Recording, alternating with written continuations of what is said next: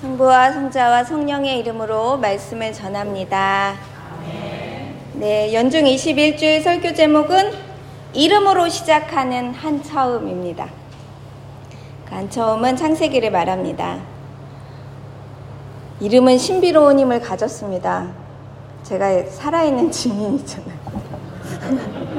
제가 얼마나 제 이름 때문에 어렵게 살았는지 말로 다 할 수가 없습니다. 음, 이름은 신비로운 힘이 있습니다. 지난 여름 수련회 때 우리 사라교우님이 알려주신 병조이풀이라고 하는 보라색 아주 뭐랄까 고급스러워요. 굉장히 클래시컬한 꽃이라고 저는 생각했는데 어, 병조이풀 꽃 이름을 알고 나니까 그 치약산이 전부가 더 굉장히 낭만적이고 마음에 들고 그렇게 기억됐습니다. 저만 그런 게 아니라 들꽃 연구를 하는 사람들은 이게 쬐끄만한 손톱보다 작은 꽃들의 이름을 외웁니다. 우리 교인들은 풀, 들풀, 들꽃의 이름을 많이 알고 있는데 지금 가을로 찬바람 날 때 피는 꽃들이 주변에 아주 쬐끄만한 꽃들이 많이 피어 있습니다. 살펴보시기 바랍니다. 근데 들꽃 연구하는 사람들이 작은 이름을 기억하고 나면 그 후에는 들꽃의 생태와 주변 환경 그리고 거기에 이게 피고 피게 된 사연들 뭐 여러 가지를 기억합니다. 꽃이 피는 시기나 또 군락을 이루고 있는 토지의 어떤 변형 어, 이런 것들을 기억하면서 아 기후가 이렇게 됐구나라고 살피게 됩니다. 은방울꽃 우리 국신부님이 그걸 굉장히 좋아하는데 저쪽 그 음, 어, 저기 우리 교회 우리에서 가까운 사년에 자작나무 숲길 시작하는데 거기 군락지가 있다는 거예요 은방울꽃이. 그래서 저 없어도 그거 사진 찍으러 한 번씩 가시고 네 남겨둡니다. 근데 꽃이 거기 피는 이유가 기후를 증명하고 그래서 천연기념물로 삼게 되는 거는 오염도도 측정할 수 있고 그리고 거기에 생태계를 그 꽃이 계속 필 수 있도록 생태계를 지키기 위해서 어떤 활동을 할 것인가 결심하는 일들로 이어집니다. 꽃만 그런 게 아니죠. 아기가 태어나면 제일 먼저 하는 게 이름 짓는 일부터 시작합니다. 그리고 연인 관계로 오늘부터 1일이야 하면 서로 부르는 애칭을 정하지 않습니까? 여러분들은 어떤 이름으로 서로를 부르셨나요? 이름이 생기면 특별한 인연이 되고 그리고 관계가 생겨납니다. 이름은 지음과 받음이라는 상호작용 속에서 이루어집니다. 이름이 생기는 순간 다른 물질로 대체할 수 없는 그 물질의 고유성이 그대로 드러납니다. 그러니까 그, 그 고유 명사는 무엇으로도 대체될 수 없는 당신인 거죠. 허니는 그 사람인 거죠. 다른 사람이 다 허니가 아니고 그 사람이 허니인 거죠. 이름은 상호작용을 가능하게 하고 관계의 시작을 알립니다. 성경 속의 한 처음도 이름으로 시작했습니다, 여러분. 창세기 1장과 다르게 2장으로 넘어가면 거기에 관계가 있습니다. 아담의 관계를 중심으로 창조의 이야기가 펼쳐집니다. 신비롭게도 첫 사람은 이름을 지어주는 일로 이 땅의 관계를 시작했습니다. 아담에게 선악과 절대로 따먹으면 안 돼 라고 하느님이 당부하시고 거들짝을 만들어주겠다 라고 약속하십니다. 그리고 세상을 창조하시고 아담에게 땅을 맡깁니다. 아담에게 데려다 주시고 그가 무슨 이름을 붙이는가 보고 계셨다. 아담이 동물 하나하나에게 붙여준 것이 그대로 그 동물의 이름이 되었다. 창세기 2장 19절에 나와 있는 말씀입니다. 아담은 이름을 지어서 땅의 역사를 이어갑니다. 오늘 구약 성경의 마지막 구절. 드디어 출애굽으로 넘어갔습니다. 연중 올해의 유달리 그 창세기가 굉장히 재밌게 다가왔는데 출애기로 넘어갔습니다. 창세기 끝나고 출애굽의 어, 2장 10절의 맨 마지막은 뭐로 끝납니까? 모세라는 이름을 지어 주었다.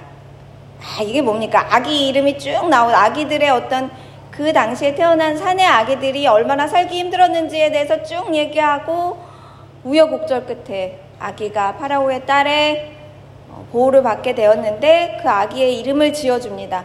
모세라는 이름을 지어줍니다. 뭔가 빠바바밤 거기부터 이제 영화가 쫙 시작되는 느낌이 딱 들리죠?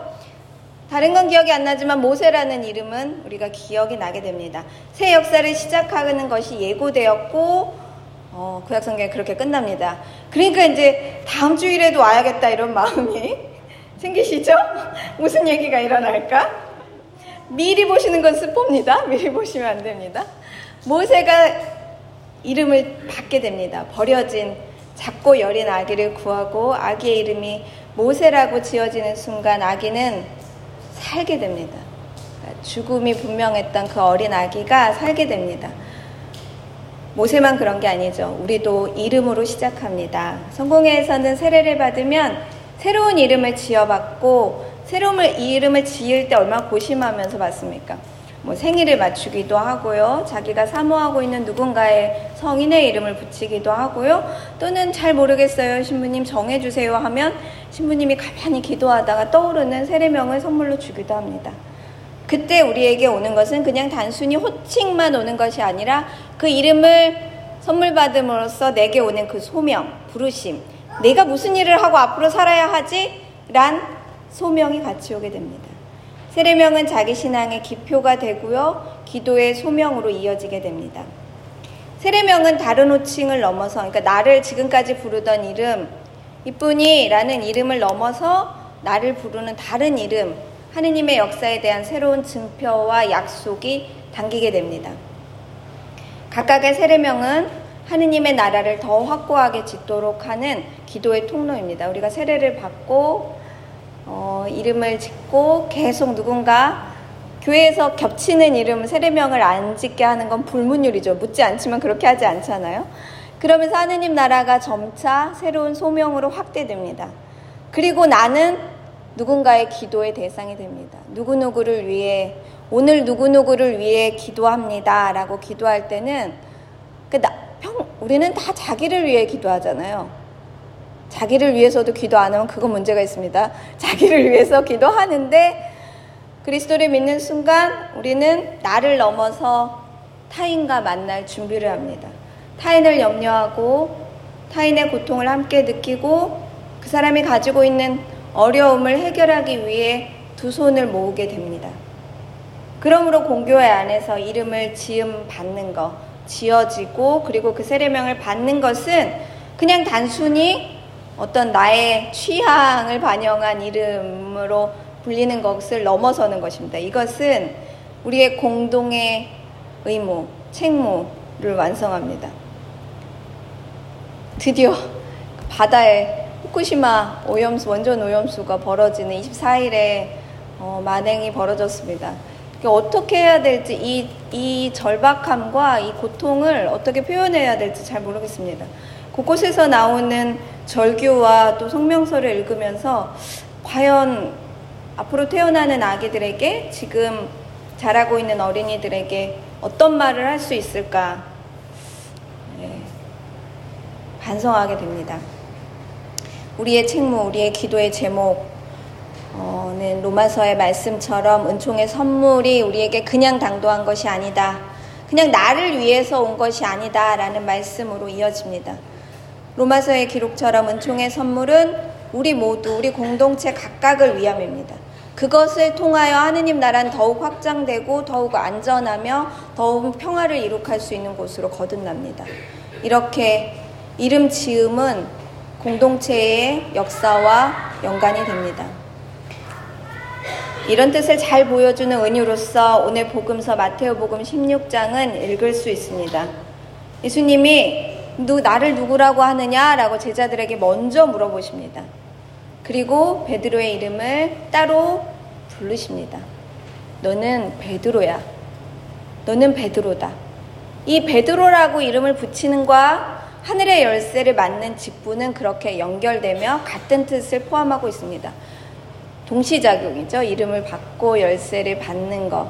이 본문은 어떤 사도적 계승을 상징한다라고 해서 베드로부터 이어지는 사도적 계승, 제자적 어, 계명을 실천하는 이들에 대한 복음으로도 읽을 수 있지만 우리 모두는 이름 때문에 새로워지는 이름을 새롭게 지음받음으로써 우리는 하늘의 열쇠를 얻게 되는 그 의무와 그 부르심에 마주하고 있습니다.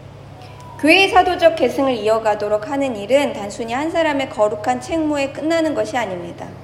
이것은 교회를 통하여 세상과 이웃을 향해 선한 노력과 선한 의지를 확장해가는 시작을 알립니다.